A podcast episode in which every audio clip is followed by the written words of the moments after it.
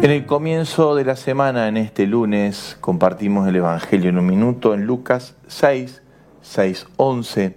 La palabra de Dios muestra a Jesús frente a una realidad de un hombre con la mano paralizada y la crítica de quienes dicen que no se puede hacer en sábado una curación de este tipo, porque estaba pensada, si era en sábado, solamente aplicar medicinas para los que estaban en peligro de muerte, que no sería el caso.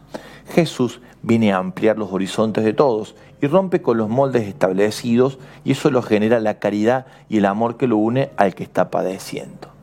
A veces cuando nosotros en la sociedad global, o en la patria, o en la propia vida familiar, personal, nos autodeterminamos, lo hacemos con horizontes pequeños y por eso no llegan para la sociedad en su conjunto y para nosotros en particular las soluciones de búsqueda que estamos inspirados a encontrar y a hallar.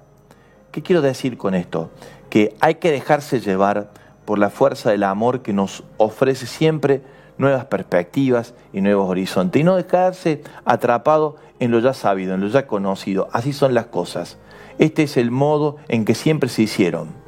La novedad la trae el impulso de un amor que nos pone siempre un paso más allá, sacándonos de nuestras zonas de confort, así llamadas. Que el Señor nos movilice, que nos saque de nuestra parálisis, como lo saca a este hombre de la mano paralizada, y nos ponga en movimiento yendo siempre un pasito más allá.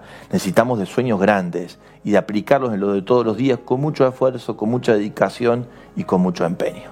Que tengas un hermoso día.